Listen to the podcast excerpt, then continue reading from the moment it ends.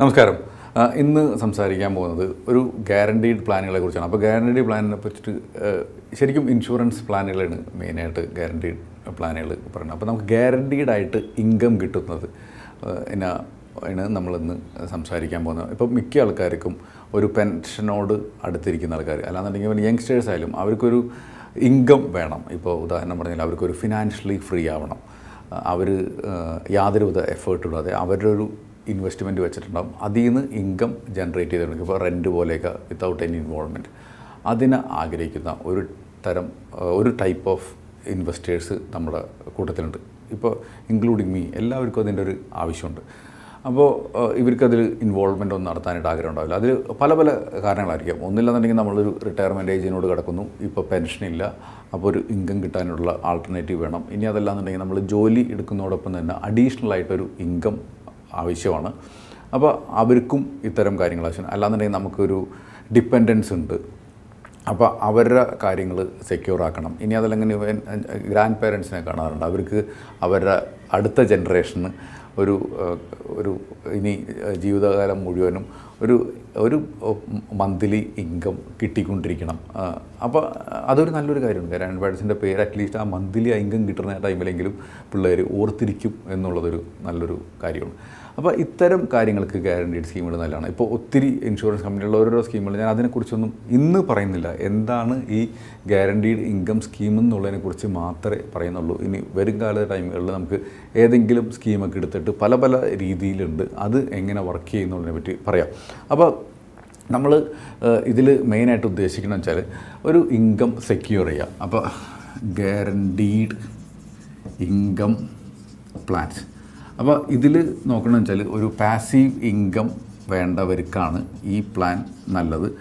ഇത് സെക്യൂർ ആയിട്ടായിരിക്കും. അപ്പോൾ നമ്മൾ എത്രയാണോ ഇവർ ഗ്യാരണ്ടി ഇടണം അത് കൃത്യമായിട്ട് കിട്ടും. ഇപ്പോൾ നമ്മൾ ഇക്വിറ്റി ഓപ്ഷൻ ഉണ്ട് മ്യൂച്വൽ ഫണ്ട് ഓപ്ഷൻ ഉണ്ട് ഇതിലൊക്കെ നല്ല ഗ്രോത്ത് കിട്ടും. ഇപ്പോൾ പത്ത് ശതമാനത്തിന് മുകളിലൊക്കെ ലോങ് ടൈമിലേക്ക് ഗ്രോത്ത് കിട്ടാവുന്നത് ശരിക്കും മ്യൂച്വൽ ഫണ്ടും അല്ലെങ്കിൽ സ്റ്റോക്കിലൊക്കെ ഡയറക്റ്റായിട്ട് നന്നായിട്ട് ഇൻവെസ്റ്റ് ചെയ്യണവരാണ് പക്ഷേ ഇതിൽ ഇൻവെസ്റ്റ് ചെയ്യുമ്പോൾ നമ്മൾ എപ്പോഴും മനസ്സിലാക്കേണ്ട കാര്യം വെച്ചാൽ ഇൻകത്തിന്റെ ഇൻട്രസ്റ്റ് റേറ്റ് ഒരു എന്താ പറയുക കറക്റ്റ് ആനുവൽ റിട്ടേൺ നമ്മൾ കാൽക്കുലേറ്റ് ചെയ്യണമെങ്കിൽ വളരെ കുറവായിരിക്കും.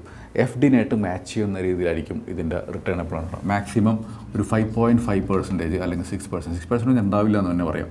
ഇതൊക്കെ ആയിരിക്കും നമുക്ക് കിട്ടുന്നത്. നമ്മൾ എന്ന് നമ്മൾ പൈസ ഇട്ടും അത് കഴിഞ്ഞിട്ട് ഇൻകം വരുന്നത് നമ്മൾ കാൽക്കുലേറ്റ് ചെയ്യണമെങ്കിൽ ശരിക്കും ഐ ആർ ആർ വരുന്നത് റിട്ടേൺ ആനുവൽ റിട്ടേൺ വരുന്നത് ഇത്രയൊക്കെ ഉണ്ടാവുള്ളൂ. പക്ഷേ ഇതിന്റെ ഒരു പ്രത്യേകത പറഞ്ഞു കഴിഞ്ഞാൽ നമുക്ക് കൃത്യമായിട്ട് ഇൻകം വിത്തൗട്ട് എനി ഇൻവോൾവ്മെന്റ് കിട്ടും എന്നുള്ളതാണ്. എസ്പെഷ്യലി ഒരു ഏജ് കഴിഞ്ഞ് കഴിഞ്ഞാൽ അല്ലാന്നുണ്ടെങ്കിൽ നമ്മൾക്ക് ഇത് മാനേജ് ചെയ്യാനൊന്നും താല്പര്യമില്ലാത്തവർക്ക് ഇത്തരം സ്കീമുകൾ എന്തുകൊണ്ട് നല്ലതാണ്?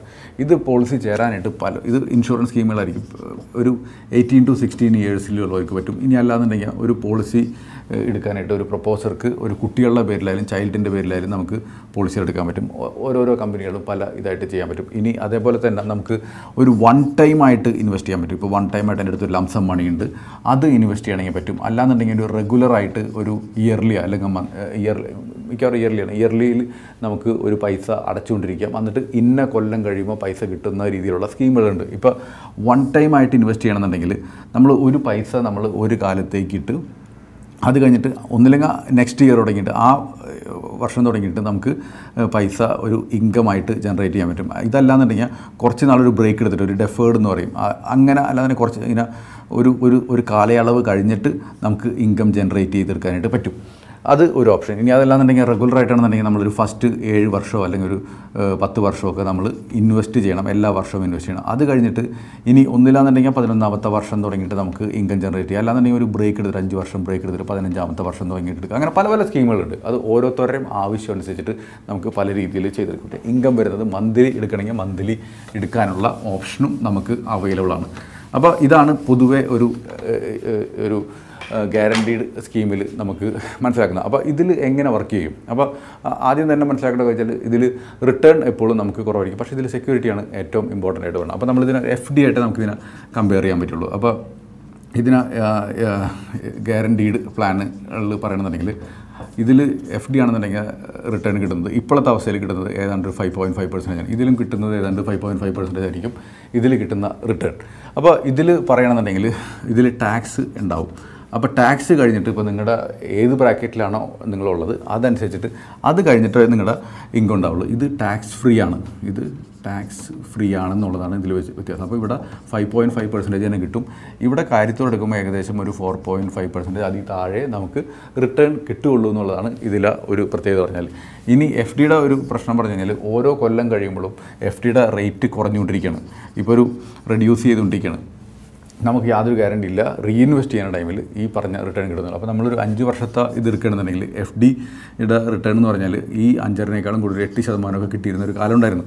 അല്ലെങ്കിൽ അതിന് ഒരു പന്ത്രണ്ട് ശതമാനം കിട്ടിയിരുന്ന ഒരു കാലം ഉണ്ടായിരുന്നു. ഒരു ഓരോ കൊല്ലം കഴിഞ്ഞപ്പോഴേക്കും ഈ റിട്ടേൺ ഇങ്ങനെ കുറഞ്ഞുകൊണ്ടിരിക്കുകയാണ്. ഇവിടെ നമുക്ക് ഈ ഫൈവ് പോയിന്റ് ഫൈവ് പെർസെന്റേജ് എന്ന് പറഞ്ഞു കഴിഞ്ഞാൽ ഇത് കാല കാലങ്ങളിലേക്ക് ഇത് കിട്ടുന്നുള്ളതാണ്. അപ്പോൾ ഒരു പത്ത് വർഷം കഴിഞ്ഞ് കഴിഞ്ഞാൽ നമുക്ക് എഫ് ഡി റിട്ടേൺ ചിലപ്പോൾ കിട്ടുന്നത് ഒരു നാല് ശതമാനം മൂന്ന് ശതമാനത്തിൽ താഴെ ആയിരിക്കും അപ്പോൾ ഇവിടെ നമുക്ക് ഈ പറഞ്ഞ റിട്ടേണിൽ തന്നെ നമ്മുടെ ഒരു ഇൻകം എൻഷുർ ചെയ്യാനുള്ള ഒരു സംവിധാനം ഗ്യാരണ്ടീഡ് പ്ലാനിൽ ഉണ്ട് എന്നുള്ളത് വലിയൊരു കാര്യമാണ്. അപ്പോൾ ഇത് എപ്പോഴും നമ്മൾ ഒരു സെക്യൂർ ഇൻകം വേണ്ടവർക്ക് ഗ്യാരണ്ടീഡ് റിട്ടേൺ പ്ലാൻസുകൾ എപ്പോഴും നല്ലതാണ്. ഇതിലത്തെ ബെനിഫിറ്റുകൾ പറയണമെന്നുണ്ടെങ്കിൽ ഒരു മെച്യൂരിറ്റി ടൈമിൽ ഇപ്പോൾ ഒരു കാലയളവ് കഴിഞ്ഞ് മെച്യൂരിറ്റി ടൈമിൽ ഒരു മെച്യൂരിറ്റി എമൗണ്ടും കിട്ടും അതേമാതിരി ഇൻകവും അതിൽ നിന്ന് ഉണ്ടാക്കിയെടുക്കാൻ പറ്റും. ഇതിൽ അടുത്ത ബെനിഫിറ്റ് വെച്ചാൽ ജോയിന്റ് ആയിട്ട് ചെയ്യുന്ന സമയത്ത് ഒരു മരണ സമയത്ത് ഒരു ജോയിന്റ് ഹോൾഡർക്ക് ഒരു ഡെത്ത് ബെനിഫിറ്റ് അല്ലാന്നുണ്ടെങ്കിൽ നോമിനിക്ക് ഒരു ഡെത്ത് ബെനിഫിറ്റ് കിട്ടുന്നുള്ളതാണ് കാരണം ഇപ്പോൾ ഒരു സംഖ്യ അടയ്ക്കണമെങ്കിൽ മിക്കവാറും അതിന്റെ ടെൻ ടൈംസ് ആയിരിക്കും ഇൻഷുറൻസ് തുക. ഉണ്ടാകുന്നത് അത് വലിയൊരു ഒരു ഒരു ബെനിഫിറ്റാണ്. എസ്പെഷ്യലി ഒരു ബ്രെഡ് വിന്നറൊക്കെ ഒരു മരണപ്പെടുന്ന ടൈമിൽ ഫാമിലിക്ക് കിട്ടുന്നത്. ഇത് ഒരു ടേം ഇൻഷുറൻസിനായിട്ട് മാച്ച് ചെയ്യുമ്പോൾ ഒരു ഡെത്ത് ബെനിഫിറ്റ് കുറവാണ്. പക്ഷേ എന്നിരുന്നാലും ഒരു ഇൻകം പോയിന്റ് ഓഫ് വ്യൂവിൽ നോക്കുമ്പോൾ ഇങ്ങനെ ഒരു ബെനിഫിറ്റും കൂടി ഉള്ളത് ഒരു പ്ലസ് പോയിന്റാണ് ഇനി ഇതിന്റെ ഇൻകം വരുന്നത് ഇൻഷുറൻസ് പ്രൊഡക്റ്റ് ആയതിന്റെ പേരിൽ ഇൻകം ടാക്സ് ഫ്രീ ആണ് ഇതിൽ ഉണ്ടാവുന്നത് ഒരു ബെനിഫിറ്റ് തന്നെയാണ്. അതുപോലെ തന്നെ ഇതിൽ കുറേ അഡീഷണൽ ഫീച്ചേഴ്സ് ഇതിൽ നമുക്ക് അവൈൽ ചെയ്യാൻ പറ്റും. ഇപ്പോൾ ഒരു ഒരു പാരന്റ് കുട്ടിയുടെ പേരിൽ ഇത്തരം പോളിസികൾ അടയ്ക്കണമെങ്കിൽ അതിൽ ഒരു റൈഡർ എന്ന് പറഞ്ഞൊരു ഓപ്ഷൻ ഉണ്ട്. അത് എടുക്കണമെന്നുണ്ടെങ്കിൽ ഇപ്പോൾ പോളിസി അടയ്ക്കുന്ന പ്രപ്പോസർ ആരാണോ അവർ മരിച്ചു പോകുന്ന ഒരു സിറ്റുവേഷൻ ഉണ്ടാവണമെന്നുണ്ടെങ്കിൽ ഇനി ബാക്കിയുള്ള പ്രീമിയം മൊത്തം കമ്പനി തന്നെ അടയ്ക്കുന്ന സംവിധാനങ്ങളും കാര്യങ്ങളൊക്കെ ഉണ്ട്. അപ്പോൾ ആർക്ക് വേണ്ടിയിട്ടാണോ ആ പോളിസി എടുത്തേക്കുന്നത് അവർക്ക് ആ ഇൻകം കൃത്യമായിട്ട് ആ ഇൻകത്തിന്റെ ടൈം ആകുമ്പോൾ കിട്ടുന്ന ഒരു സാഹചര്യം ഉണ്ടാവും. ഇനി അതല്ല നമ്മളൊരു ജോയിന്റ് ആയിട്ട് വൈഫിന്റെ പേരിലേക്ക് എടുക്കണമെങ്കിൽ നമ്മുടെ കാലം കഴിഞ്ഞ് കഴിഞ്ഞാലും വൈഫിന് ഈ ഒരു പൈസ ഒരു പെൻഷൻ പോലെ കിട്ടുന്ന ഒരു സാഹചര്യം ഉണ്ട് അപ്പോൾ അവർക്ക് കുട്ടികളുടെ ഒരു ഡിപ്പെൻഡൻസി ഇല്ലാതെ ജീവിക്കാൻ പറ്റും. ഈ ഒരു സ്കീം ഒരു യങ്സ്റ്റേഴ്സിന് നല്ലതാണോ എന്ന് ചോദിച്ചാൽ അവർക്ക് വേറെ ഓപ്ഷൻസ് ഉണ്ട്. മ്യൂച്വൽ ഫണ്ട് സ്റ്റോക്സ് ഒക്കെ ഉണ്ട്. പക്ഷേ ഒരു സെക്യൂർ ഇൻകം ആഗ്രഹിക്കുന്ന ആളുകൾക്ക് ഇത്തരം സ്കീമുകൾ എന്തുകൊണ്ട് നല്ലതാണ് ഞാൻ സ്കീമുകളെ കുറിച്ചൊന്നും ഞാൻ പറഞ്ഞിട്ടില്ല. ഇതൊരു ഇങ്ങനത്തെ ഒരു ഇൻകം ജനറേറ്റ് ചെയ്യാൻ പറ്റിയ സ്കീമുകൾ അവൈലബിൾ ആണെന്ന് മാത്രമേ ഞാൻ ഇന്ന് പറയാനായിട്ട് ആഗ്രഹിച്ചിട്ടുള്ളൂ.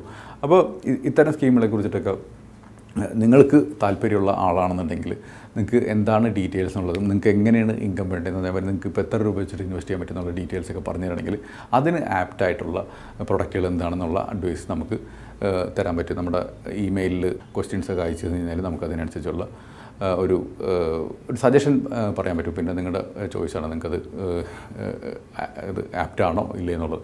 അപ്പോൾ ഇന്നത്തെ ഒരു വീഡിയോ എല്ലാവർക്കും ഉപയോഗപ്രദമായെന്ന് വിചാരിക്കുന്നു. അപ്പോൾ നിങ്ങൾക്ക് അടുത്ത ഒരു ടോപ്പിക്കായിട്ട് അടുത്ത എപ്പിസോഡിൽ നമുക്ക് ഇനി കാണാം. Thank so much